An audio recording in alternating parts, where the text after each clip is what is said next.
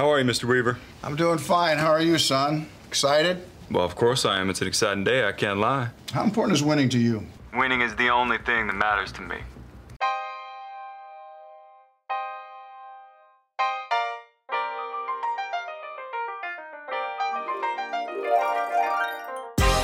And welcome to the Empire Dynasty League podcast. Welcome back to our third sitting of our podcast. We've got Keeney and Hod here. Welcome, boys. It's a catchy tune. I quite like it. G'day, boys.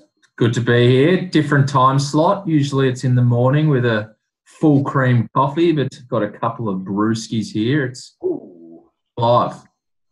Yeah, we just we we learn to adjust. That's how things roll in this COVID-related world. Uh, so, welcome to the Empire Dynasty League unnamed corporate sponsor podcast. We're still heavily backed by our unnamed corporate sponsor, but they are currently still tied up in their legal battle.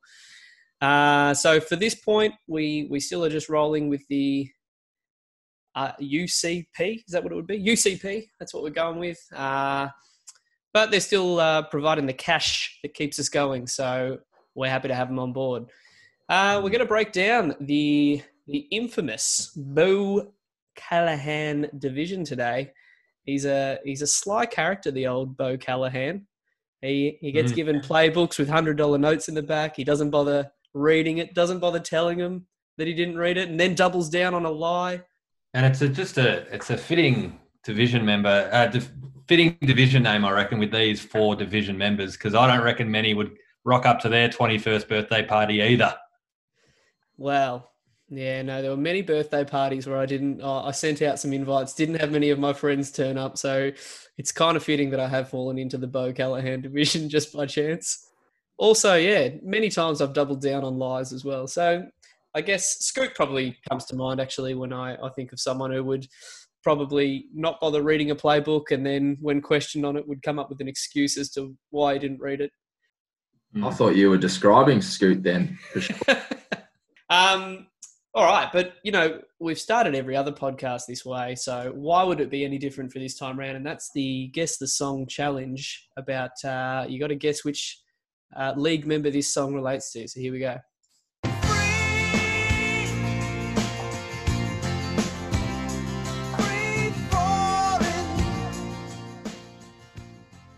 What do you reckon, Hod? Well, I know it's free balling, but I, I just hear low balling, which would be referencing uh, Jake the Snake's extortionist tactics towards Jim. Not only before the draft, but doubling down during the draft, you sick individual. That's not bad. I like it. Keeney, what are your thoughts? I reckon it has to be about the the sensible haircuts. And Steve Mann, I reckon, just uh, he's acquired Marlon Mack during the week, but gee whiz, hasn't their stock hasn't his stocks just been free falling after some of those juicy images of big JT circulating this Twitter sphere? I'm excited again, Hod. I like it. I like it. And his uh his Derrius Guice stock's a bit free falling too at the moment. so there's a double banger. But you know what? Yeah, I like your guesses. They're pretty good, but uh you you're both wrong.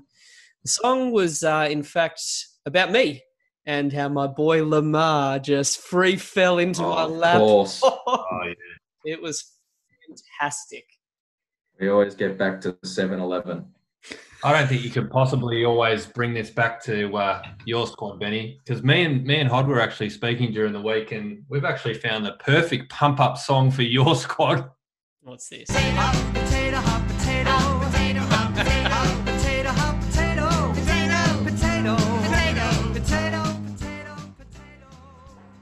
Okay, I see where you're going with that one. Is that because he looks like a wiggle? I have been called Jeff a few times uh, in my life, but bit of youth, bit of youth on my squad.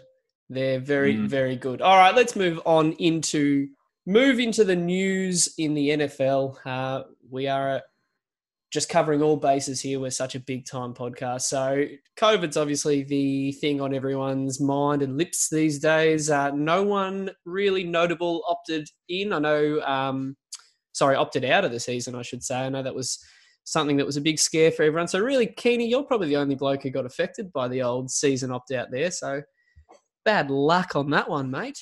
Uh, but I think everyone else kind of got away. There was a lot of offensive tackles, a lot of defensive players that opted out. So nothing fantasy wise, really, other than Damien Williams that uh, affected any teams there. So probably the biggest news when it comes to COVID at the moment are the players that have come off the COVID reserve list. So list. So Matthew Stafford's come off. James Washington for Papa. I know he's concerned about his status there. Gardner Minshew came off. The the moustache just uh, fought it off uh, with style. And Ke'Shawn Vaughn finally back off the COVID list there. Just on Gardner Minshew, apparently he actually came out in the press and said uh, the virus took one look at me and ran the other way. You just gotta you, you gotta love the big shoe. What a Well, guy! you, me- you mentioned COVID on the lips before, Ben. I'm not sure what lips it's getting on in Minshew's. Mo.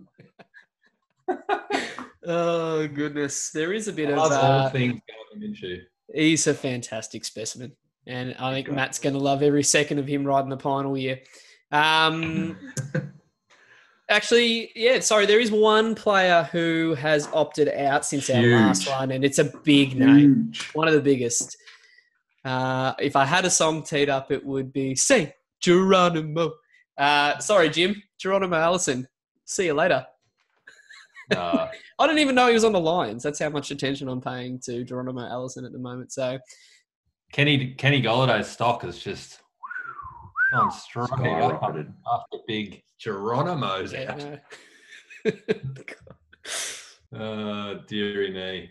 Uh, in other news, actually, the biggest probably news of the week, Derrius Guice. We touched on it at the start with uh, the sensible haircuts, but he must be feeling it at the minute just with his uh, release and some pretty big ramifications on the other end of it with some league members owning the other part of the Redskins, or can we call them that anymore? Backfield. there we go. Um, so guys like Antonio Gibson, uh, Matty Mack, just having him, and for those smart people out there, put some money on him for offensive rookie of the year. We'll move on. Uh, Bryce Love's another one. Ooh, Uh, who love a bit of Bryce Bubbles. Bryce Love. I think I think someone in this room has got young Bryce, Someone certainly Bubble. does. and also JD McKissic, hot off the press. Big Jake spending spending up all the fab gone on JD Why? McKissic. Why wouldn't you spend up on this glorious backfield? I might add. a good point. Some other movement while we're while we're uh, talking about it, just some some trades, I suppose, or some signings. Lamar Miller to the Pats. And Ben's doing a little dip. Some Yeah. serious movement going on over here when you say that news. I mean, he's already got Nick Chubb, but wow, he may have another one there. Uh, and Ben's uh, at a stand-up Reed- desk. Jordan Reed uh, signing with the Niners as well this week. I've, I've just I've gone the the tight end handcuff to George Kittle. I may be the first person ever to do that. So um, we know he is probably gets knocked out listening to this podcast. So that's right. We'll see. We'll see how he goes at the Niners. Smart operation.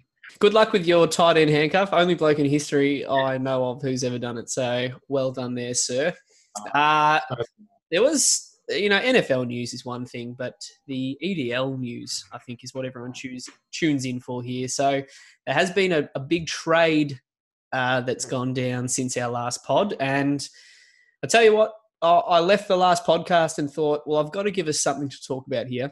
And uh, why not pull off a trade with another league member in in Jake the Snake? So Jake and I have uh, pulled off a trade there where it sees me walking away with Jalen Hurts and Matt's 2021 first round pick that Jake was holding. And Jake receives Derek Carr and my 2022 third round pick. Mm, and a divisional trade as well, which is spicy.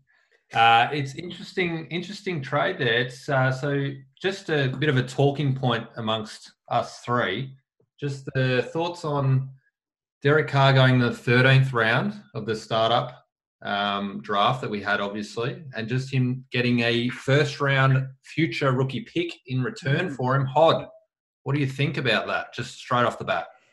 Well, the thing that gets my eye is that's Matt's future first. Now, it could be tasty. I'm just looking back up our pod prep, and Matt is in the loser for a couple of uh, of Is us he? here. Is he? That could be uh, a very valuable addition to Ben's squad, which will be looking to peak in about five years' time from 2022. Mate, I'm going to draft someone who is still currently enjoying the Wiggles. That's uh, that's my aim. Uh, yeah, look, I, I, think it's a trade that works for both teams. Uh, Jake clearly needed to just shore up his quarterbacks, which we're going to go down the path of when we when we break down his team, and and I had a few quarterbacks up my sleeve, and obviously with the build of my list, um, I'll sort of go into that in a bit more detail. I think when we break down my team too. So I'm pretty happy with how it went down, and clearly Jake's pretty happy with it too. So, well, you, you mentioned Jake would be happy, but would he? I saw some uh, some things floating around in the group today, the group chat, and saying that Derek Carr might be demoted by week four. So, wouldn't that throw a bit of a spanner in the works for his week seven bye conundrum? he would imagine you go through all that effort to shore up your quarterback, and that happens. be no good. All right, let's uh, let's break down the the infamous Bo Callahan division. He's he's an interesting character, Bo Callahan. Um, highly touted, not very popular with his friends or teammates, and uh, a bit of a shady character when questioned by officials. So the first person that's fitting of a division fitting. such as this would be the general manager of the Bayside Executioners in Scooter who's got a starting lineup that looks of uh, Matthew Stafford as his quarterback. He's got Dalvin Cook and James Conner as his running backs. His wide receivers are Davante Adams, Kenny Golladay, Allen Robinson, the second, I believe. Tight end in Jaden Hayden, sorry, even Hayden Hurst. Uh, his flex is David Montgomery and DeVante Parker, and his super flex is Teddy B, the Bridgewater. Yeah, some mentions on his bench. We've got Mitch Trubisky, DeSean Jackson, and Sammy Watkins, just to name a couple there. So I guess for the the new members of this league or the people that haven't uh, been part of our redraft league, just to give you a bit of background on old Scooter as a, a bit of scoot hubris, as I like to call it. Um, and I start to think that there there could be a bit of hubris when it comes to Scoot himself. He's clearly quite happy with how he goes about and how he operates. Um, will always rock up to drafts with at least three bottles of red in him before he even picks up a player. Um, and you know what? I think it might have been because when he rocked up and when he joined our league, he had a pretty nice run, a pretty nice team. He, he was methodical in how he drafted and it worked for him. He's 2 0 in the playoffs, walked away with a league title in 2016. I won't tell you who he beat because it's not that important. Uh, won it all but I reckon that uh, he peaked too early, in my opinion. I think it went to his head a little bit there because since then he's gone 0 2 in the playoffs. And if you do the maths there, 2016 was when he was 2 0. He's only gone 0 2, which means that he hasn't even made playoffs in a couple of mm. years since then. So in the last two years, he's been seventh in scoring in the two minute drillers. He came into this dynasty draft, potting league members left and right. However, played it so safe that he only ventured out of his lane once, swapping a 10th and 11th round pick with Papa, his co cowboy. So, my question to you is uh, Did winning a title in Scoot's first year go to his head a little bit, boys? What do you think? Um, yeah, the, the only, I have a vivid memory of Scoot, and that was the second year, our first ever auction, I think it was. Um, Michael Thomas's name was thrown out first and Scoot just yelled out 20 bucks and got him, which ended up being a good buy. But then we never heard from him again for the rest of the night. He drank three bottles of red without a peep. He had Michael Thomas in a, I don't know where he went. That was it for Scoot. Oh, he, he peaked after his first ever draft pick and he peaked after his first title. Yep. I think that's a that's a good call. He, I I still remember that night at his place, and he was so happy with himself. He went in on draft night. He was the first to nominate because he won the previous year. He executed that plan to Michael Thomas perfectly. Everyone was scared off, and I think he was so proud of himself. He went and celebrated in the corner by himself with three bottles of red. and forgot to draft the rest of his team. The amount of silence after he put the bid in, everyone's looking at each other like shell shocked. Well, I'm glad you remembered it, Ben, because I don't remember one minute of being in that household. Well, that was yeah, not not the same as last year's draft. I don't remember much of that. Um. Anyway, Keeney, uh, what are your initial thoughts on Scoot's team? Well, clearly a pretty strong squad. Um, no doubt he's he's gone pretty strong with um, running back and wide receiver early. So taking those positions in the first seven. Um, then he's addressed the rest of his squad after that. So I think we can all agree kind of that he's going to be pretty strong this year and um, he's going to be one of the the better teams in his division, although it is a pretty strong division looking at it without revealing too much of what we're going to talk about. Um, but yeah, I think solid overall, and we'll go into his his strengths and weaknesses now. What do you reckon?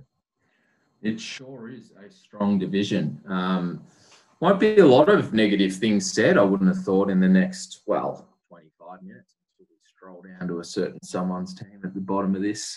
We'll but uh, you can argue um, Scoot got great value with every starting position. If we look at Cook as the running back six off the board, um, Adams is the wide receiver two, which is nothing new, but 15 overall, I think is pretty good value. Uh, Golladay at the wide receiver 11, Robinson at wide receiver 14, um, Monty at RB 21, Conner at RB 23, Parker at wide receiver 35. So you could argue every one of them is great value. And it's almost as if he had a draft assistant with him for the whole draft. Now, having known Scoot for as long as I have and seen the sort of operation he runs at Vale Street St Kilda, I am only aware of questionable civilians at best entering that household. So I'm a little bemused as to who could have or would have been assisting him to draft such a strong team. Ooh, shots fired. Accusations being thrown around.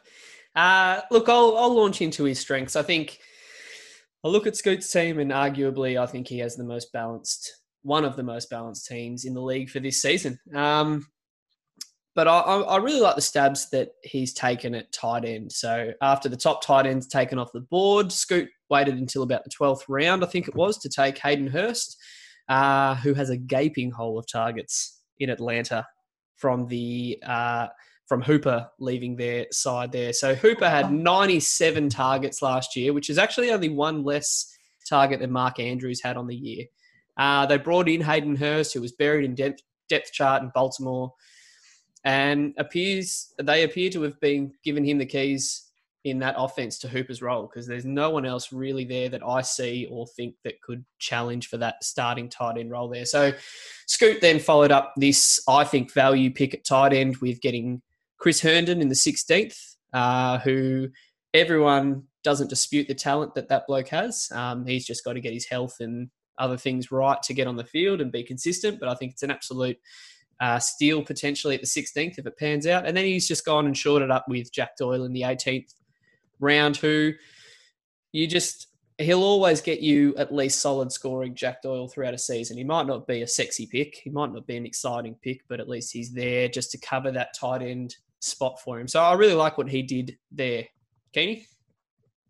Yeah, I won't add a whole lot more to that. I just think um, the, his biggest strength is he's a massive contender this year, um, along with a few others we've mentioned in in previous podcasts and a couple more we will in this one as well. I just think um, he's going to be right there um, towards the pointy end, and just just adding as well. I think his first four picks, you could argue, could all be in the you know top ten of of that position. Dalvin Cook easily could be a top five runner this year.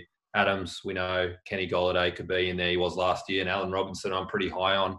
Um, especially if Foles wins the job. I know you think Trubisky will start, but I think his value increases if Foles can win that job. Yeah, and I agreed with Hurst. Uh, great value at where he got him. Um, but we have to be careful saying value for Cook. Um, we obviously know the, the contract situation, and he had reported to camp. Um, so he saved himself a bit of coin there, but we, we don't know for certain that he will play out the year. But I mean, the strength is Scooter did secure Mattison in the 10th. Um, so he's got that backfield locked up. But um, smart drafting led to not only a strong starting squad, but a very deep 25. And um, I love his wide receivers. It runs seven deep with uh, weekly options throughout. Getting to the weaknesses, if there are any to pick, to be honest, but uh, Scoot took a risk at running back with Cook, which led to drafting the handcuff. So um, could have gone elsewhere if he hadn't have gone that route. But there's also injury risk with Conner as well. So looking beyond the three starting running backs, his only insurance are handcuffs. uh, behind them that have limited upside unless something were to happen to Cook and Zeke. Uh, it's a good point you make with Cook there because I guess we've seen both ends of the spectrum over the last few years with this. We've seen uh, the Zeke holdout, which, you know, there was a bit of risk going into the draft last year with that situation, and it happened to be an absolute steal for anyone who drafted him because they got him at an absolute discount and played the whole season out and was very solid. Then you got the other end of the spectrum where Lev Bell was in the same situation. Uh, people were a bit hesitant, didn't know what to make of that, and he sat out the entire season. So we've kind of got both examples played out there. So I think, you know, it could be could be awesome, or it could, you know, uh, he could struggle with that. And and we know Scoot's been involved in this sort of thing before. He he went with Melvin Gordon last year, um, but again took Ekeler in behind him. So he's not afraid to to you know bring this strategy to the table and and take the best player available, and then hopefully as it kind of draft the backfield as a package rather than an individual player. Yeah, it's a good point. I forgot about uh, Melvin Gordon last year as well. And yeah, so he's done that by getting Mattison. I think that he's got no qualms then because he's got Cook, who eventually, when he signs uh, and agrees to a contract, is going to be an absolute beast. And probably the best case scenario for um, Scoot here would be that Cook goes to another team, Mattison becomes the starter at Vikings, and he gets two starting running backs, and he'd be absolutely loving life if that happened. But I'm going to uh, point out a weakness, and I guess everyone knows by now what I'm going to point out as the weakness, and that's clearly running. No, it's not. It's QBs and QB depth. I seem to say the same thing every bloody week, but I uh, I liked the value, or I liked the pick of Stafford at the 803.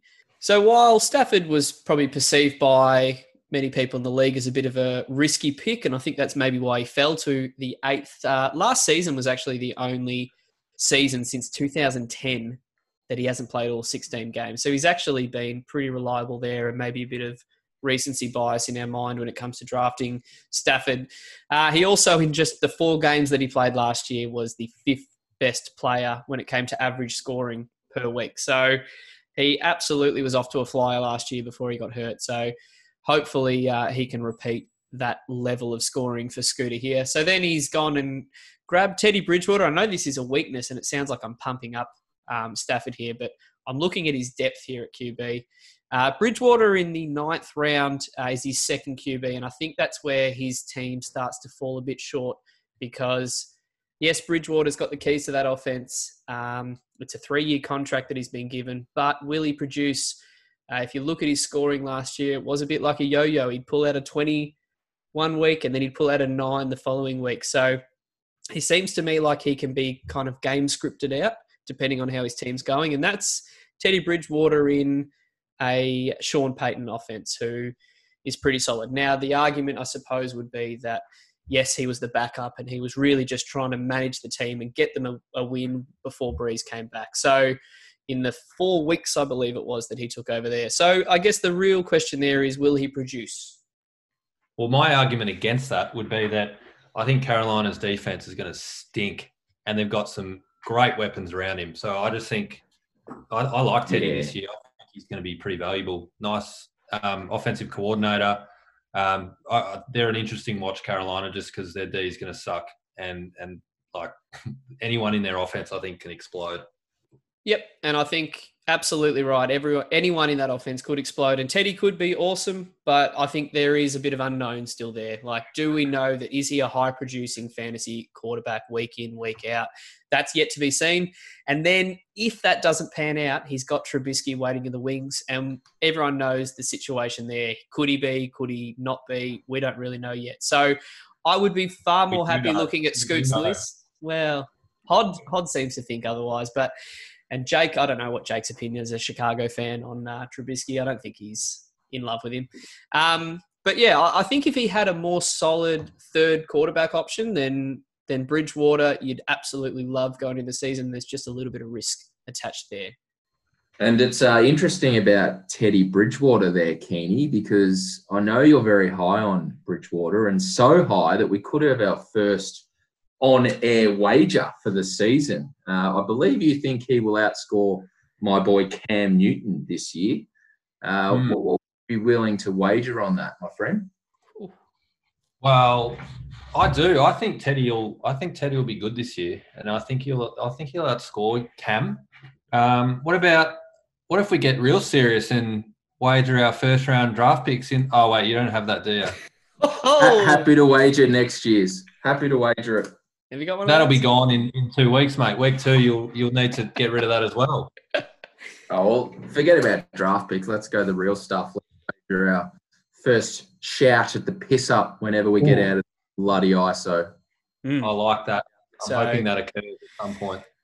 Yeah, so 2022, uh, one of you will be buying Yeah. a beer for the other person. We'll be thirsty. That's fantastic. Thirteen dollar, thirteen dollar pops. Uh, I'll I'll uh, I'll get us back on track. I'll keep going with some of his weaknesses. Now, obviously, it's a pretty deep roster, but um, if we're going to look at it from a glass half empty viewpoint to pick apart his roster, I'm going to agree with Hod here, and I think running back's the biggest weakness in this squad. Now, Dalvin Cook is his first one. Yes, it did fall to him at pick ten, I think it was, but um, we know how good he can be. But he's got a few things going against him for mine, and that's obviously the holdout situation, but was last year more of the outlier with him just in terms of his injuries. He he has recently struggled to stay on the on the park. Um, we know he did his ACL in his rookie year, um, his hamstring in his second year. I think he's out for five or six games. Um, and last year, he even missed a couple towards the end, which people kind of forget that he missed a few games there, and Mattison um, took over and was good. Um, so he's played 28 games in three years. So um, if he can stay on the park, yes, um, but I'm not so sure that that he does. Um, David Montgomery's the other one as his RB two. Um, wasn't a big pass catcher in college, not a big pass catcher in his first rookie year. And they've still got Tarik Cohen that they're going to use there. I just think um, he needs to be that genuine workhorse back that gets a heap of carries. Um, and this team is projected to win eight games, and maybe they win six. So he may be game scripted out of it. One other point I'll say about David Montgomery it's interesting that Jake, a Chicago Bears homer, picked Leonard Fournette ahead of him the pick before. Mm. So does that give you a bit of an insight into someone who actually follows the team was willing to let him go and take someone else instead. Well, I mean, Tim also took Irv Smith Jr. in a pretty high round. So we we don't know. We don't know what the the Oh, home. I, I No, that. it's That passed pick's on a all home. right. It might have been a, it might have been a round or two earlier than I was expecting for Irv Smith, but I don't mind that pick. Sorry, my point is, if you are a homer, you definitely take him there. He passed on that his own player. Yeah, and I'll just I'll just point out. I think you said Monty is his RB two there. I think Monty's his RB three behind Conner. Montgomery before Conner. Well, depends how he sets his lineup, I suppose. Well, the lineup right now of what I'm looking at on the sleeper app has Monty in his big flexi JTs. Oh, we're gonna have to uh, inquire about his depth chart down at the old Bayside Executioners there. He'd have no idea. His head's in a bottle of wine as we speak. All right. So next we have OJ Simpson's legal team, Jake the Snake. So we'll start with his QB, Benny Roethlisberger. Big, strong running backs in Zeke and Leonard Fournette. DeAndre Hopkins, Odell Beckham, Calvin Ridley. Love that wide receiver core. Uh, tight end is gone young with Noah Fant. Flexes with Tyler Lockett and Todd Gurley. And Drew Lock as his super flex to round him out. Now, he's drafted a pretty deep team here, so there's a few honourable bench mentions in James White, Jordan Howard, Brandin Cooks, Julian Edelman, Anthony Miller, and OJ Howard's on there, but I'm not sure why. Branch. But uh, let me introduce Jake. Won't this man just fit into this league deliciously? Delicious. Fair, pretty loose operator, and uh, rates himself as a huge chance to not only take out this year's title, but the next six. He has informed me. So look out there. He's a brilliant auctioneer for the TMD League, our other redraft league, and a very notable 13th man. And speaking of the 13th man, he's constantly trying to sabotage his way into the TMD League so that he can actually participate in the league rather than just auctioning it. And uh, there's strong rumours circling that Jake is behind this fierce Presty hate by the keen dog pushing for his exit. So let me do some further digging around this. Stay tuned. Uh, and the last point on Jake, he's he's coming in hot, but maybe too hot because he's the new trade exploiter, who it's fair to say has been put on notice. And that's uh, just before we go to the strengths. Um, I've sort of done a little team build with ages uh, for everyone, but I thought I'd just mention uh, the elder statesman squad of Jake's. He's got the fourth oldest starters and the third oldest total squad of the league. Mm. Keeney. Very, very interesting. Um, we'll go into some of Jake's strengths here. Um, I just every time I look at this this squad, you you try and pick some holes in it, but you keep coming back to the fact that it's just really, really deep, um, and he's got a heap of assets, so he can be flexible. He's got coverage basically at most positions. Um, if he does have that injury, bad luck, or anything like that, he had ten picks in his first eight rounds, which I don't think anyone else had that kind of depth. So, and he was able to, you know, not compromise at any round. He had a pick in every round, and then obviously doubled up in a couple of rounds as well. So, um, I'd say his greatest strength was he had that plan to move, move draft picks from from the future into the startup draft, and he executed it really well. And then just took some, and was able to take some players that, that he saw as value that fell to him. So he's, he's flexible in that in that case as well. Yep. No, spot on with him. I don't know about you guys, but uh, when this league all started up and we finally got the 12 guys involved and we set a draft date, I kind of sat back and went, all right, I got a bit of time to to sort of get my head around work and then I'll get my head into fantasy and get ready for that dynasty draft. And then all of a sudden a bloody sleeper alert pops up on my phone and Jager's pulled off a trade mere weeks, I think one week or maybe two weeks into the actual league being formed. And I thought, Jesus Christ, what the hell is going on? I got to get my head into this or else I'm just going to be uh, left behind unless uh, I, I really think about this league. So he really set the tone, I think, and and I've got his strength as trading because he started started off this league with a trade. He had that one pre-draft trade which set him up very nicely.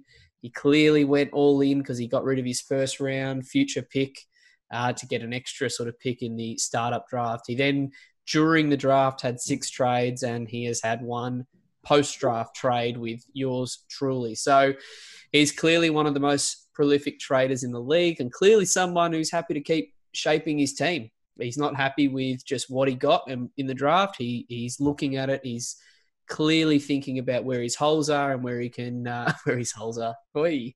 Uh, and where and how he can improve his team as he goes. So I think this mentality could in terms of those teams that drafted for a win now season or going all in uh, to an extent for this current season, I think this mentality of shaping and trading his team could be the thing that separates Jake from the pack when it comes to the pointy end of the season.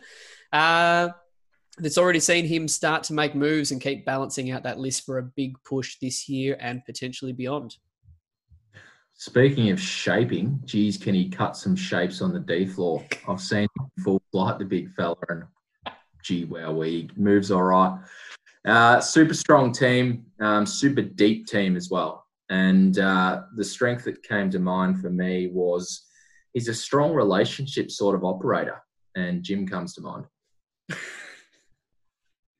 I don't want this to be uh, a podcast where we say nothing but praise for Jake. So when I look at his weaknesses, uh, it's that it's going to be the year 2023 before he can make a first round selection in the rookie draft. So he might have to sell off some of that talent if he wants to sort of keep his team youthful. As you said, he wants to go for six straight titles. Uh, he might not be able to do that with the current stock that he's got. So maybe trading some of that out at the right time and cashing out at the right time might give him some of those rookie picks to give him a bit of youth in that list. Now, a couple of other weaknesses. Now, we know that he drafted very well. We had we've been through the fact that he's had a lot of um, picks at the top end. His squad's really deep, all that sort of stuff. But for me, perhaps the one error he made was he did take his seventh wide receiver in Anthony Miller, a bit of a Chicago homer sort of setup there, maybe. Um, instead of bolstering that QB position, and what's ended up happening, which we touched on at the start, is he's sold that future first round pick, which we all agree could be nice and high up in the in the ranks there with Matty Max squad, the prestige worldwide. So he's used that to go and get a Derek Carr type of player, which um, if probably if he had his time again, he may have just taken that extra QB depth instead of taking his seventh wide receiver. Um, I'd say his other weakness is tight end for me. Now there is some buzz about how good Noah Fant's going to be um, at the moment, and um, funnily enough, for someone like me who who really liked all the analytic stuff, he's strong in that area. He's a high producer at college. He's a freak athlete and all that sort of stuff. But the facts are, in his rookie year, he had 12 games under 50 yards. Um, and are we sure that Drew Lock is the answer at QB in Denver? I'm not so sure. Um, we'll have to wait and see. I think it's a small sample, and I don't think we can be guaranteed of that fact. Um, 12 games last year with four or less targets for Drew uh, for Noah Fant, which is an interesting stat. And 38% of his points, his total points, were in four, uh, in two games last year. So he had two massive games, and the rest you could say were ooh, not start worthy. Um, OJ Howard's his, uh, his second tight end, and then Jeremy Sprinkle as his third. Sprinkle some sus on that. Jesus. Didn't you get up and about about some sprinkles? Yes, and I, I will sprinkle some dung on the QB position here because his top two options have the same bye week. Um, so grabbing Derek Carr softens the blow a little bit. But it was interesting during the draft because he doubled down on such a high caliber handcuff in Mason Rudolph, which wouldn't have ha- helped him one bit in those bye weeks. And it just wouldn't have helped him at all. Perhaps I got concussed watching the vision of the notorious helmet hit. Helmet hit. But uh, since then, he's he has dropped him and tried to grab him back. But Keeney swooped in. So do you see some value there in Mason Rudolph, Keeney? Well, yeah, I'm going for the Juju Mace Mace. Oh, Operation Juju. I, I will say it was a curious case that he dropped him and then put in a zero dollar bid when he had a hundred dollars of FAAB left over. I'm not sure Well, what the strategy was. There you go. That just shows the value that everyone's put in him. I think because he needed that full hundred dollars to drop on JD McKissic. He didn't want to give that because he knew that that move was coming up. So uh, yeah, no, Mason Rudolph, interesting one. And and I like your theory there, Keeney, because if only we had like almost a whole season to see what Juju and Mason Rudolph produced together in fantasy. Uh, I guess the unknown is what you're going for there. Uh, What a stack. it's a great stack. Yeah, it's a really good point. I've got nothing left to add. Um, let's move on after that. Let's move on to the sensible haircuts. Steve Mann, here we go. The starting lineup of the sensible haircuts.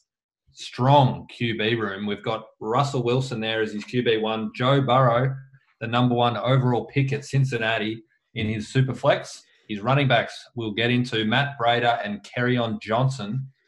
Side note, he did have the uh, Derrius Guice running back there, but we've had to move him. Uh, wide receivers, this is where it gets exciting. Michael Thomas, Tyreek Hill, Courtland Sutton, John Brown, and Diontae Johnson. They're the five receivers we've got in his starting lineup. And tight end Hunter Henry. Uh, some notable bench guys, Marlon Mack, which is, as we said at the top, that value is decreasing by the minute with JT. Boy.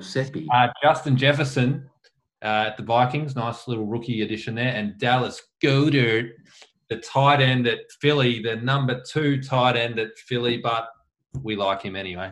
Uh, okay, introduction of of Steve here. Well, I think when we first wanted to get into the Dynasty League and um, we wanted some committed guys involved, no doubt Manny was one of the first guys that I had in mind that had to be included. Um, he's going to provide plenty for this league on and off the field. To sum Steve up, he's the only person that I know on this earth that supports North Melbourne, and you think that's rare enough. He also supports the Vikings as well. That is a rare double, if ever I've seen one. In previous fantasy leagues, he's shown that he is that real shin boner type setup operator. and he tends to draft those proven workhorse players. There's nothing flashy about those players, just like his kangaroos. One thing we know about Steve, though, for certain, is that he puts his money where his mouth is. In fact, he's probably off somewhere at the moment looking for some underground bookie to put some money on the sensible haircuts, taking out the league in year one, and maybe even multing them up with the Kangaroos to make the eight, which he loves to put on every year. Very good summary of Manny there, Keeney. I think you summed him up perfectly. That top eight pick, he loves it. Always has that little wager on, a little nib on that every year. Uh, overall impressions of his draft and his team build. Well, hasn't he truly lent into the zero RB drafting approach, uh, which has accrued him a nice bounty of wide receivers? So it'll be interesting to see how he shapes and balances his team out over the course of the season. Is he going to hang on to that? Is he going to trade a few out to balance out his RBs? I think with the latest news, he might be forced to do it sooner rather than later. And strengths for Manny's squad. Uh, it's a good one. Uh, we'll start with QB. He's gone with a proven and promise approach with uh, the Danger Russ and also Joe Burrow, which could have him in good shape for years to come. Uh, the wide receivers we've obviously touched on, they are absolutely stacked up the top end. And I actually liked a couple of late wide receivers Manny took in Brown and Didi. So great value there. Yep, and I'll just continue that as his strength. It's wide receiver when you look at his list has to be the obvious strength of his list. He's got a great balance of impact players and youth in Justin Jefferson just sitting on the pine. Uh, he's clearly identified already with that running backs was an area of need, and he traded away a, a rookie in Bryan Edwards as well to fill that gap. But as Keeney keeps pointing out, uh, Marlon Mack might not be destined for a starting role for very long in Keeney's eyes. No, no, no, no. Uh, I will say for his strengths, um, without going over it too many times, zero RB was the strategy, and zero RB was the strategy that he took very well, and he executed it nicely. Um, why not take the best wide receiver in fantasy? So that's what he did um, to to pair with his zero running back strategy. I think he's got a really good mix here of youth, um, kind of proven guys that could could go a bit higher and um, could get a bit better, but and then also some really good experienced guys as well. So I'll go through that quickly. At QB, he's got Wilson, who's obviously the stud, um, and then Rivers as well as a bit of you know solid support there. Dwayne Haskins, I think he's got some upside, and then the the rookie with Joe Burrow um, at wide receiver. Uh, Michael Thomas, Tyreek Hill, that's an amazing first two. Um, and then you throw in like a Sutton who has some serious upside as well. Diontae Johnson in that mix, and then a rookie again with Justin Jefferson. So I like kind of what he's done there. He's kind of staggered um, each position in, in tiers, and he's got that covered um, for those two positions. Before I go on to his weaknesses, though, quick discussion. What did you guys think of Michael Thomas at pick four overall in the startup draft? Ben? Yeah, look, I think uh, if you you look at a, a startup draft, and there's a lot of factors to take in there, but I mean, wide receiver is it's a pretty safe position to take, and if you had to pick the bloke with the safest floor of any player in the NFL, it kind of has to be Michael Thomas in a way. Uh, wide receivers are proven to sort of be in the league for many years. He has done nothing but just produce in fantasy ever since he sort of come into the NFL. So I think he started with the absolute safest houses pick there in Michael Thomas, and he's followed it up nicely with how he's built his list around that. Uh, not for mine. Uh, four's a bit rich for me. Uh, if it was a full PPR league, I think it's in play, but half PPR, uh, I wouldn't have gone that high. And I know he proved to be pretty safe last year with Brees out of the lineup, but we can't ignore that um, situation with the quarterback, which will be changing, whether that's Jameis or someone else coming in. There's still that risk element, um, and we try not to lose the draft with our first picks. Um, so, uh, do you have anything to add, Ben? Well, just out of interest, uh, I had pick five in my mind, I looked at sort of rankings and, and predictions and things like that. Michael Thomas, commonly in most ADP dynasty rankings, was the fifth pick there. So he was sort of in play for me the whole time leading up to that uh, startup draft. But I personally was looking at potentially going for running back or quarterback, depending on what fell my way. So even if Michael Thomas was there, I personally probably wouldn't have gone him. Uh, but I was kind of torn on that decision because it is such a safe floor pick. But out of interest for you, Hod, you're saying it's a bit rich at four. What overall pick would you have considered uh, Michael Thomas for? Uh, I think I think after the top running backs, but I've made that pretty clear of how I view the the top running backs. You basically, well, I can speak of one or two up the very top, but you're basically getting a wide receiver and a running back in one position there. So uh, I know he's safe, uh, but I wouldn't have considered him until. What running backs would you have taken ahead of Michael Thomas? Just quickly run through those. CMAC, Saquon, Zeke, Kamara, and Cook is the dicey one with the contract, but definitely if he Mm. didn't have, definitely. Interesting. Well, I will close it out. I I'm fine with Michael Thomas at four. Um, that's not a homer comment. I'm just fine with it. I think he's, as you said, safe. I think it's a, not a terrible strategy to um, to take a safer guy with that first pick in dynasty. And I think the fact that we start three wide receivers as well um, should be mentioned. Like so, he's he's everyone's going to have to start three. So he's locked up one of the best, and then came back with Tyreek Hill. So I think he's in pretty good shape there. We'll go into his weaknesses. I think we're all going to have pretty similar answers here.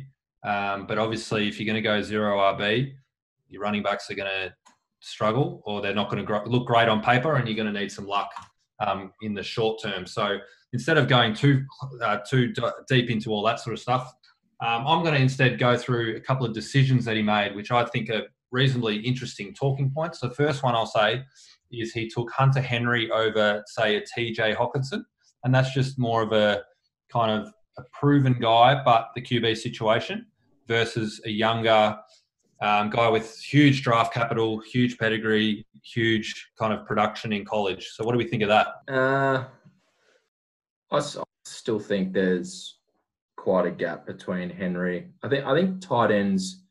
I'm not too invested in the Chargers offense this year um, due to the changes at quarterback, but I think tight end's a pretty safe position there to go with a proven guy over an up and comer. And I know the draft capital's there with Hockenson, but other than week one last year, he absolutely stunk it up and there was a serious issue with drops.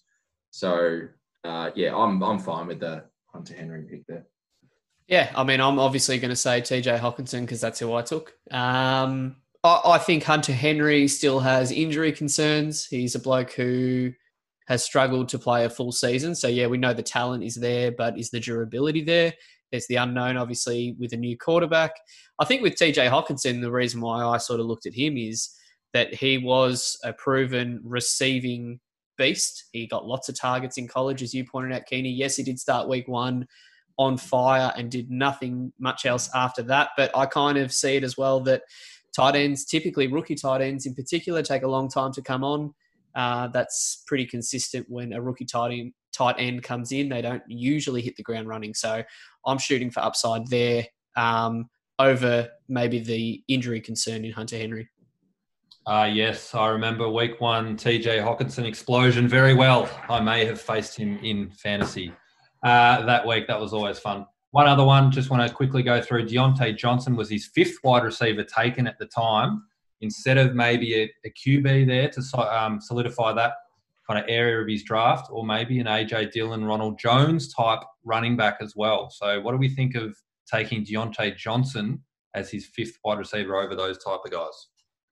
If you're going to go with this zero RB draft strategy, I think Ronald Jones is the perfect player to draft in that spot. So uh, I've made my intentions clear on Rojo and uh, what he could achieve this year. So I definitely would have gone there. But I understand the Diontae Johnson hype and I understand what strategy Manny has put in place here and he's stuck to it.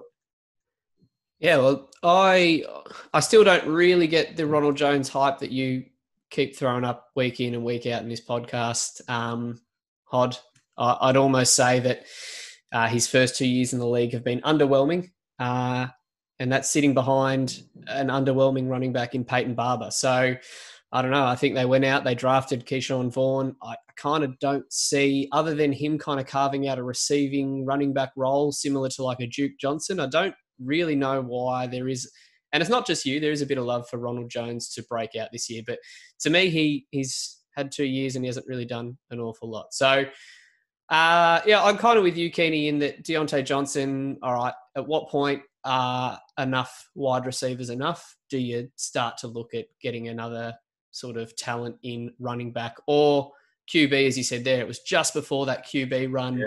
of about Yeah, seven QBs, I think, went. So, That was probably the point. A bunch of QBs went after that Diontae Johnson pick. hmm. So Yep. Um, we've gone a little bit off track here, but I'll, I'll round out the weaknesses. And just to go back to your um, point before about taking Thomas at four, uh, what I failed to um, touch on was Manny's strategy. And so if he has that strategy, then I, I think he's well and truly in play there. Um, but if I'm coming in with a neutral strat- strategy or my strategy, I don't consider it. But his uh, ze- zero RB draft strategy has taken a huge hit uh, when he's first drafted running back. Uh, Guice has been cut before the season has begun, um, but acquiring Marlon Mack in a trade recently has softened that blow a little. Uh, but zero RB is an interesting strategy. I know you're keen on it there, Keeney. I'm not so convinced. Uh, I, I think the first notable fantasy guru wrote about it in 2012 and it gained traction and then has just fallen away a fair bit. So, um, yeah, if you want to add something on that. Uh, what I will add is yes, I like zero RB. I like it more in redraft than in dynasty. Mm. That's what I like. Gotcha. Yeah, not for me personally. I think um, I, I kind of view running back and quarterback in a similar fashion that there is a bit of position scarcity. Um, they're sort of an elite top end and then it drops off and it purely just becomes a numbers game at that point. So I think if you are going to go zero RB, then to me, there's kind of you got to get lucky with injuries and other things for zero RB to, to really hit, or you have to be pretty accurate in those sort of lower tier guys that you grab. Um, whereas to me, I kind of think that there's a bit more um, depth at wide receiver. So if I had to sort of lean between one position over the other, I think that I can get some later. I, have more confidence in getting later value wide receiver um, talent than I do running back. So that's just my take on it. Uh, so we're about to go on to our next team, but before we do, we'll take a quick break to hear a word from our sponsor. We get it. Fantasy football is the pinnacle of your week, a bright light in an otherwise dreary existence. Stuck in stage four lockdowns? Don't worry, you've got your fantasy team. Follow the Demons in AFL? It's okay. There's always NFL fantasy to look forward to. But are you sick of things getting in the way of your commitment to your fantasy franchise? Are your job and family holding you back from being the best you can be? We've got you sorted. Introducing the Couch Cummins cardboard cutouts. These life size cardboard cutouts of you will mean you never need to spend a minute with your family or friends ever again. While the cutout has dinner with your family or attends the Zoom calls, you can focus on what's most important setting your loan up. Cutouts come in a variety of 56 different poses to symbolise the 56 years since the Demons last won the flag. Poses include the sleepy TV face, impatient dad, or our famous I understand, honey. Plus, if you order today, you can buy seven cutouts and get an eighth one for free. That's more than the number of hitouts Melbourne got for the whole game this week. So don't keep plodding through your life pretending you are engaging with the world around you. Let Coach Cummins Cardboard Cutouts do it for you, and you can keep your marriage, your job, and your fantasy lineup all firing nicely. Coach Cummins Cardboard Cutouts is a subsidiary of our unnamed corporate sponsor. And moving on to our last member of the Bo Callahan division, oh, look here we go, the Park City Lions. Now, actually, is your team based out of Chicago, Ben?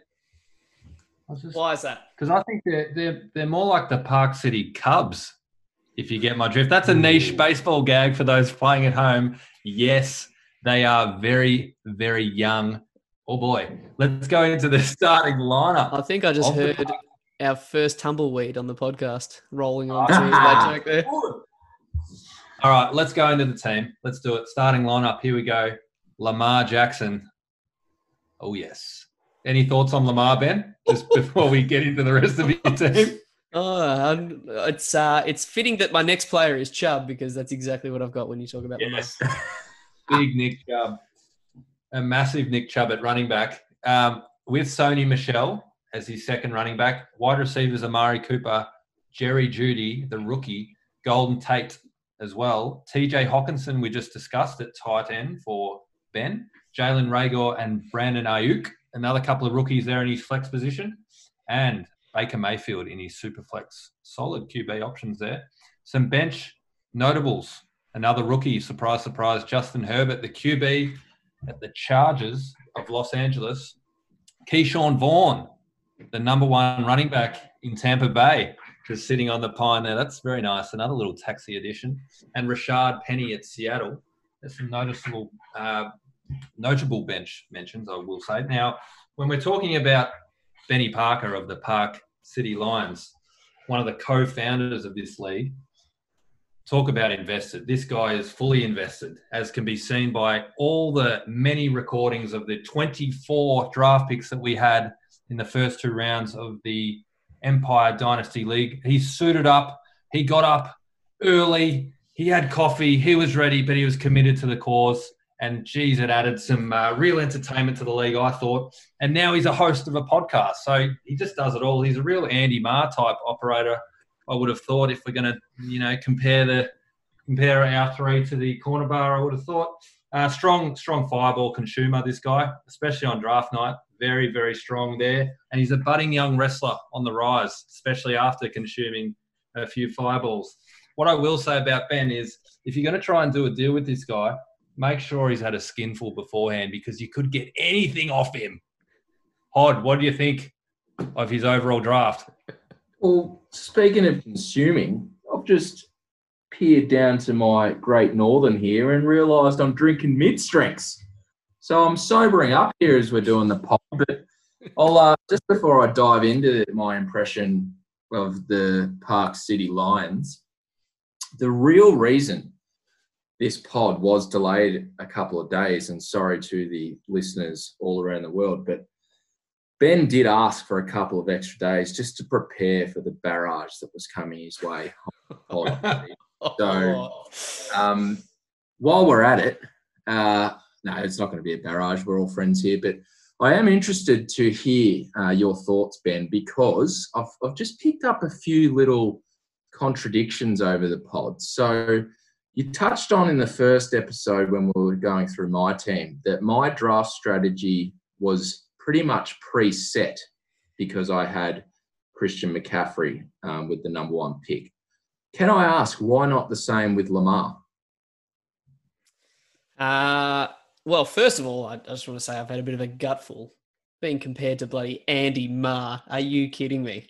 Out of uh, the corner bar there. I'm, Gee, I'm paying. whiz. I'm paying. Of course you're and- paying.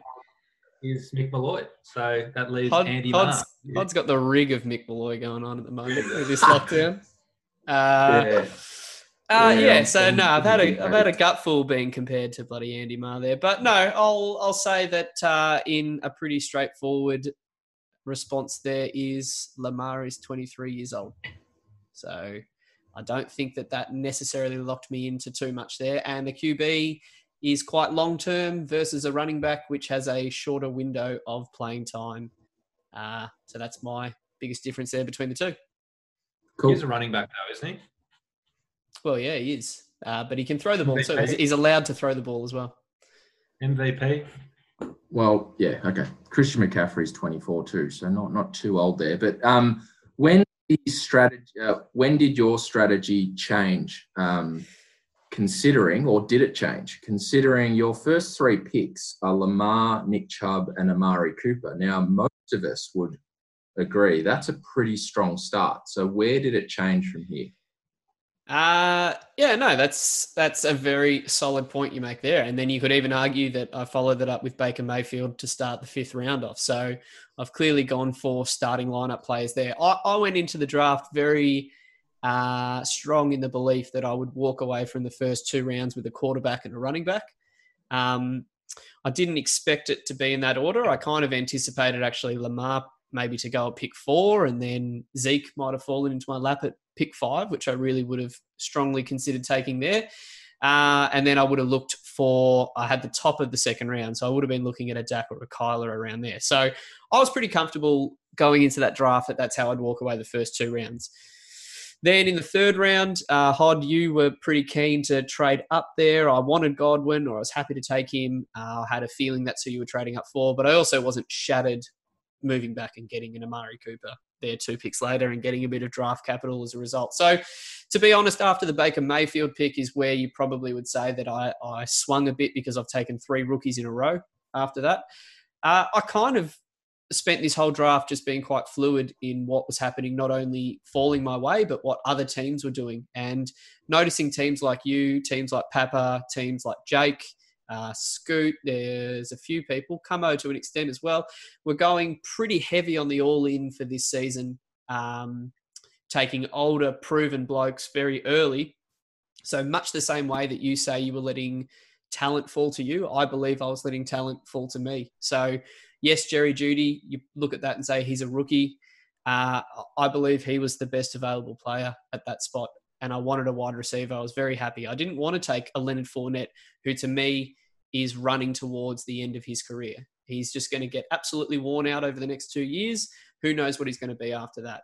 Uh, so you look at a Robert Woods there as a wide receiver, and absolutely gun. I would have been happy to take him there, but I, I think the upside of Jerry Jeudy is huge. And in fact, I've kind of gone off, and I'm glad you brought this up, Pod, because uh, I know that you and Keeney have brought up a few times on the pod that that rookie wide receivers um, they don't pan out in their rookie season, or very rarely do they pan out in their rookie season. And I I was interested by that philosophy or that thought because I've gone off and I've done some research. It's probably the the most research I've ever done for this podcast. But I'll just run you through because I think sometimes it's easy to say that rookie wide receivers don't pan out because usually about 20 to 30 get taken in the draft.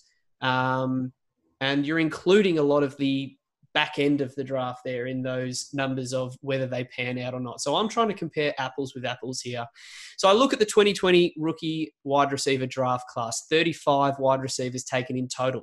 So it's a strong year. Six of them in the first round, seven in the second round. A very, very elite wide receiver class if you were to compare it to others. To give you some other examples there, 2019 had 28, had two in the first round, seven in the second. In 2018, 33 in total, two in the first round, six in the second. So it's pretty rare to get six wide receivers drafted in the first round. The closest I could get to was 2014. I had to go all the way back to then. Um, 33 wide receivers, five in the first round, seven in the second. The most notable uh, comparison I could come up with. So just some names in that first round that went in 2014: Sammy Watkins, Mike Evans, Odell Beckham, Brandin Cooks, Kelvin Benjamin. So you might look at that and say, "Yep, there's some absolute studs in there, and there's some absolute busts in there." But I'm also like you, Hod, in that I look at this in two to three years at a time. And I also see players as a bit like stock. You pick up stock when it's low and you try and sell it when it's high. You look at Kelvin Benjamin, who's probably the most notable bust from that first round there because he's not in the league anymore. Uh, he was the 28th wide receiver taken, or so the 28th pick in the first round. He finished the 2014 fantasy season as the 17th ranked wide receiver. So he had an absolute stud rookie wide receiver season, in my opinion, for a bloke that was taken at the absolute ass end of the first round. Very similar to Brandon Aiyuk, who was taken 25th pick in the first round, who I picked up. Then, uh, so to me, you would look at Kelvin Benjamin's value going into his second season, and his stocks would have gone up if you were playing Dynasty at that time. So I'm kind of banking on the fact that, yes, I've got three rookie wide receivers, uh, but I'm playing a bit of the stock market with them. And I kind of think that any three of those blokes could go up. And I'm looking at sort of what teams did. Uh, Jalen Reagor goes into an offense where Carson Wentz supported a countless amount of 500 yard receivers with some absolute poo talent running around on the park. So he gets a very good rookie that comes in there, fits their scheme well. Uh, Brandon Aiyuk, they trade up to get him. We know that Shanahan likes to scheme players in, especially blokes that can get yards after the catch, which is what his wheelhouse is. So I've kind of gone through. I won't bore you with too many wide receiver stats there, but you know another comparison of wide receivers that were taken in the same part of the round: Calvin Ridley, DJ Moore. Yes, they finished about twenty to thirty in their rookie season, but then the following season they finished 18th and 25th, the wide receiver two numbers, and they went in our dynasty startup draft as a third overall pick only two years down the track our rookie wide receivers, you talk about uh, me maybe contradicting myself a little bit, Hod, that you took Marquise Brown, Hollywood Brown, in the sixth round in our startup draft. Only as a sophomore, he was the 25th pick in the first round, and I believe that the Ravens traded up very similar to a Brandon Aiyuk there. So only one year down the track, he's the equivalent of a sixth round startup pick, uh, which is your Keenan Allens of the world and your Tyler Lockett's of the world. So in one year, you've kind of valued his talent on the rise. So I'm trying to play a bit of a stock market game here with my rookies. So there's my bit of insight into how I drafted. Yeah, um, no, that's great insight, and it's great to have some stats behind what we say. I know Keeney loves a stat. Um, yeah, I think Marcus Brown's tied with best offense in football or top three. So that's where his stock's risen. Um, probably not even what I expected last year, but um, some may say that you were motivated to do some research after a few shots were fired in past pods. But um, yeah, it is interesting times. Um, it's probably the interesting time is COVID. That's the main variable here, and and the possible impact that that has on these stocks that you're expecting to rise. But um, I'll continue on just the last point that uh, you seem to have drafted, you know, the strong starting starters at each position uh, early on, and then you turn to youth before picking senior players later in the draft again. That, now, to me, that's kind of similar to how Tim drafted, which you were somewhat skeptical of in the last pod. So, um, being unsure of the team strategy and direction. That that was my last point. Anything to add on that? Uh, yeah, yeah. I, I think that's a valid point, and obviously very similar. I, I would say that I sprinkled in the veteran players. Uh, that was I did a bit of Jeremy sprinkles in there. Uh, I grabbed Golden Tate in the 14th round. He's 32 years old. He's the first bloke I took over the age of 30. And then Alshon Jeffery's the only other bloke who's 30 plus, and I took him in the 20th round. So I've kind of gone with, well, if Alshon Jeffery gets healthy, he can maybe make a bit of coverage for those rookie picks who maybe take a bit of a slower start to the season if some of them do. So I've tried to balance my list there. Uh, and I agree that when I probably spoke about Tim's team, uh, it did look like there was a pivot in his draft, but if you actually look at his overall um, collection of players, that he's done a very similar type of thing. So I would agree with you on that one. You did fail to mention that Marquise Brown, his QB is um, Lamar Jackson. He's a good player. Um, speaking of Lamar, um, Ben's first three picks from mine were absolute studs um, at each position, which we've kind of gone through. Lamar Jackson, he's a good player. Nick Chubb and Amari Cooper. So really strong at each of those three positions. Um, you spoke, Ben, about playing the stock game. I tend to agree um, as well. And if we treat these guys like assets, um, I think it's interesting to look at. I think a really good example for that that rookie strategy. You look at N'Keal Harry from last year. Now he was one of the consensus top rookie wide receivers, a out of college, but b in a dynasty um, startup draft as well. He had a shocking year in year one. Yep. Terrible. And Tom Brady leaves. I took him in the 10th round of this startup. I, I still think his value's there because we don't know. There's so much uncertainty around these guys. If he did have, say, an amazing rookie year, say like AJ Brown, then all of a sudden you're looking at a startup fourth round player. Um, so, whilst, and I'll get to this in his weaknesses, whilst there is some serious variance in what could happen to Ben's team, um, I think the fact that he's got some youth, and that's just my personal opinion, um, could be a strength as well. So yeah, the, the strengths are obviously we've touched on it plenty of times. Um, it's a huge asset, Sev Lev, um, and not only Lamar but the quarterback depth behind. Um, you know the jury's still out on Baker, but you talk about those assets and increasing. I think the quarterback holds um, their value pretty well, and Baker's sure to bounce back uh, having an actual proper coach there to guide him this year. So, um, and then the I think the biggest um, treasure, if you like, is the future draft picks. Um, 2021, you have three firsts, three seconds, and then 2022, you also have two seconds to go with your normal first and third. So, um, plenty of assets moving forward, and let's just hope for your sake that the stock market doesn't crash due to COVID. Um, let's move into the weaknesses. Yeah, for me, it's just um, could you could you did you go too young? Um, stockpiling too many wide receivers in the one draft class is possibly a risk for me. Um, perhaps diversifying that youth over multiple positions and then adding them, um, adding to them in future years, as not all players fit in the one draft, which we sort of just spoke to. So, um, yeah, you had you had a strategy. Um, you went with it after you know adding those starters early. Um, but for me, you know, we just have different strategies. For me, I would rather have a shot at the title over always having a bright future. So that's where we just went about it a different way. Yep. Yep. I won't add much more. Um, I've said, you know, it's a really high variance approach. It's unlikely you're going to challenge this year. Um, so what I will ask instead is you had pick five, you took Lamar. How close were you to taking Zeke instead? Um, it crossed my mind for a little bit. I just think that Lamar, I, I think Superflex, to me personally, down the track, we're, we're really going to see the difference that a Superflex leagues league makes. So if you can have one of the top end elite QBs, then you kind of be silly not to. Um, not saying that Zeke isn't that, um, but I also think that the shelf life of a running back is quite different to a, a quarterback as well. So that's how I look at it. Um, yeah, and I suppose you know I'll, I'll be honest that the unknown, obviously, of my team with this youth has to be a weakness. Has to absolutely be a weakness. There's so much variance that could go on there. Um, I've gone for youth and upside picks. I said I've played a bit of the stock market, as you said, Hod. Uh, it's not all success when you play the stock market. You can get burnt pretty badly doing it. So, yeah.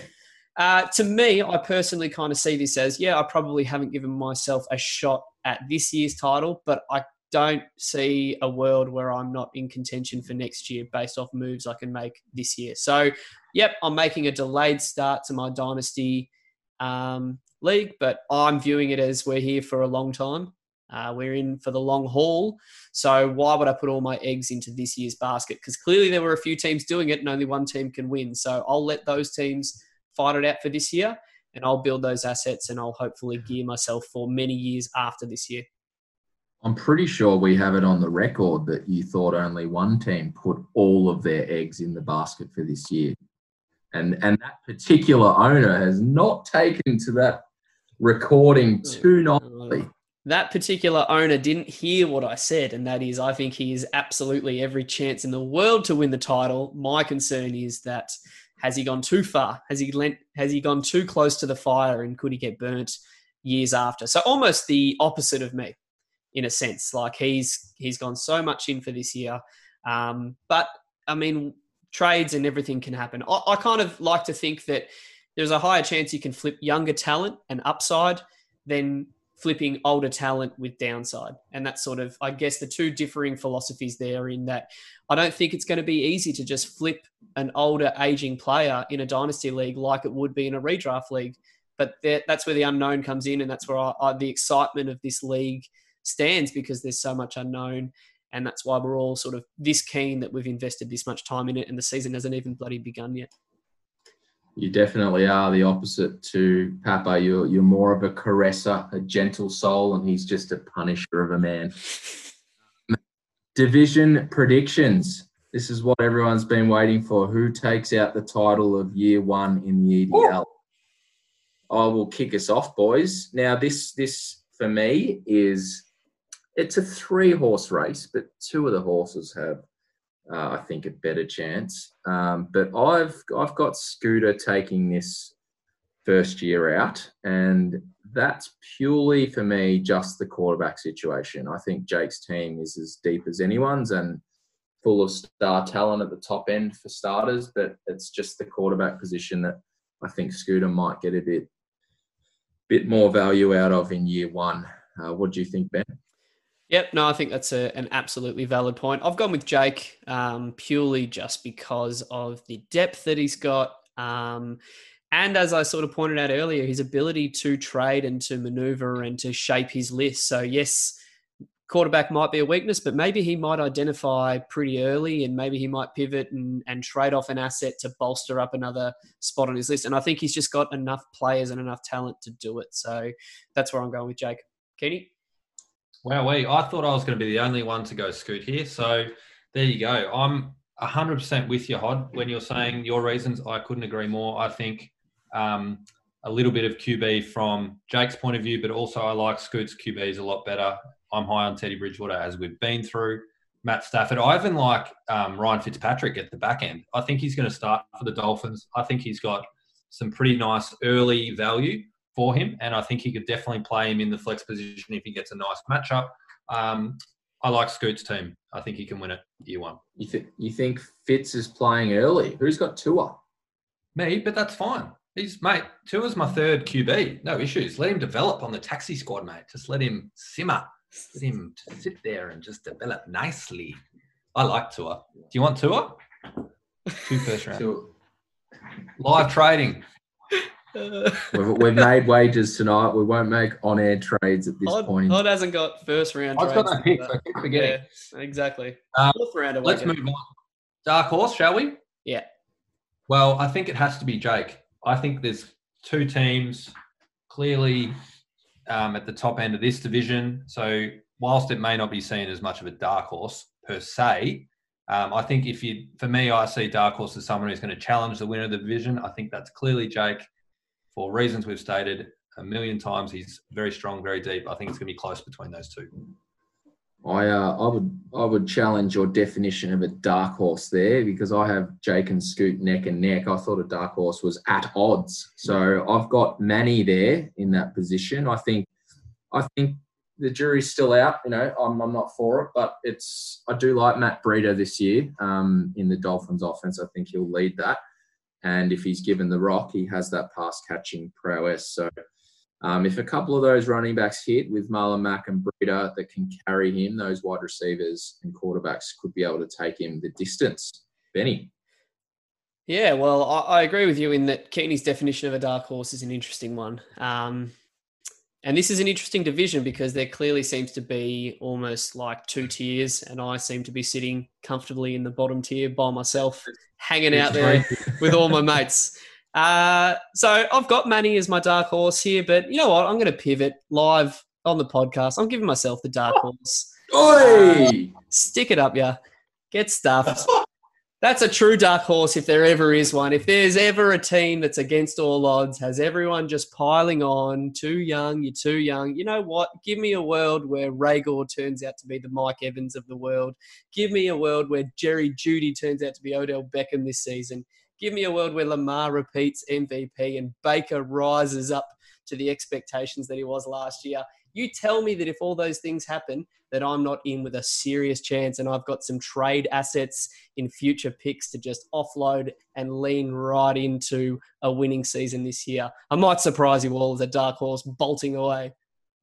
I think the listeners at home can really tell that we're not having coffee and we're onto the frothies tonight. That is ludicrous. We've just we've just spent an hour listening to your crap about how you're going to be good in years to come, and then you do a pivot to that. Jesus Christ! And That's how my for, season might be. Just for the listeners, who who do you have as the loser of this division Well, I've changed it. agenda? I just changed it as we're talking.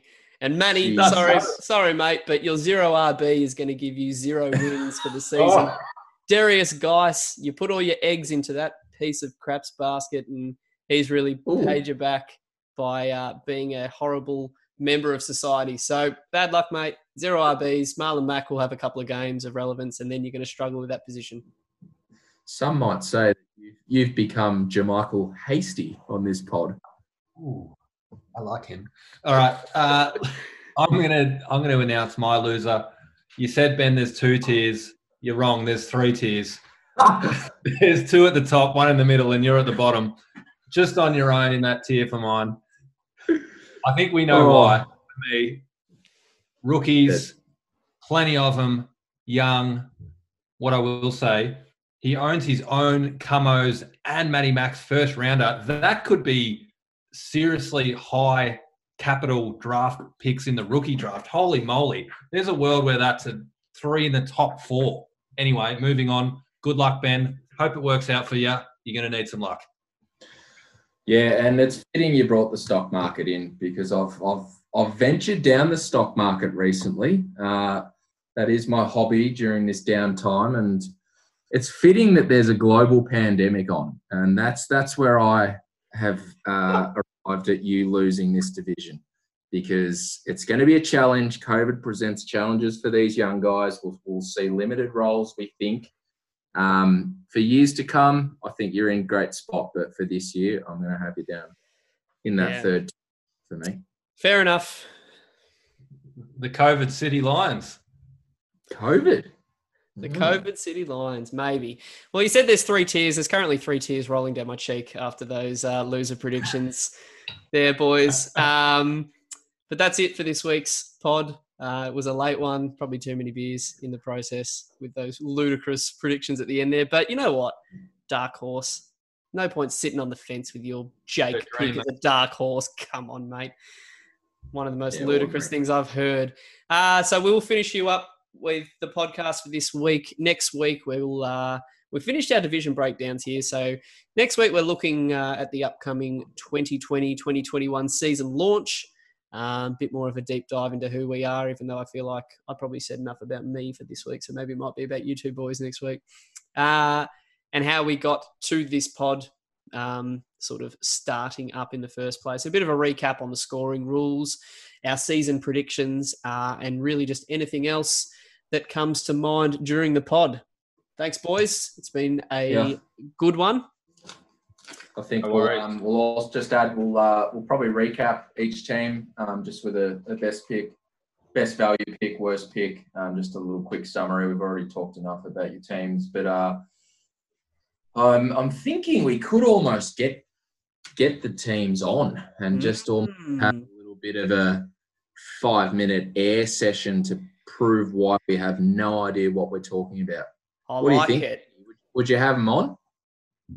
Yep, I reckon we need a writer reply from the fellow league members. I like that I idea. think it's fair. Absolutely. the Definitely right of fair. reply. Uh, so it's not just these three voices you hear all the time. So we look forward to those things coming up. Uh, thanks for tuning in, everyone, all 12 of you listening in. And we look forward to uh, getting stuck into it next week. See you, boys. Yeah.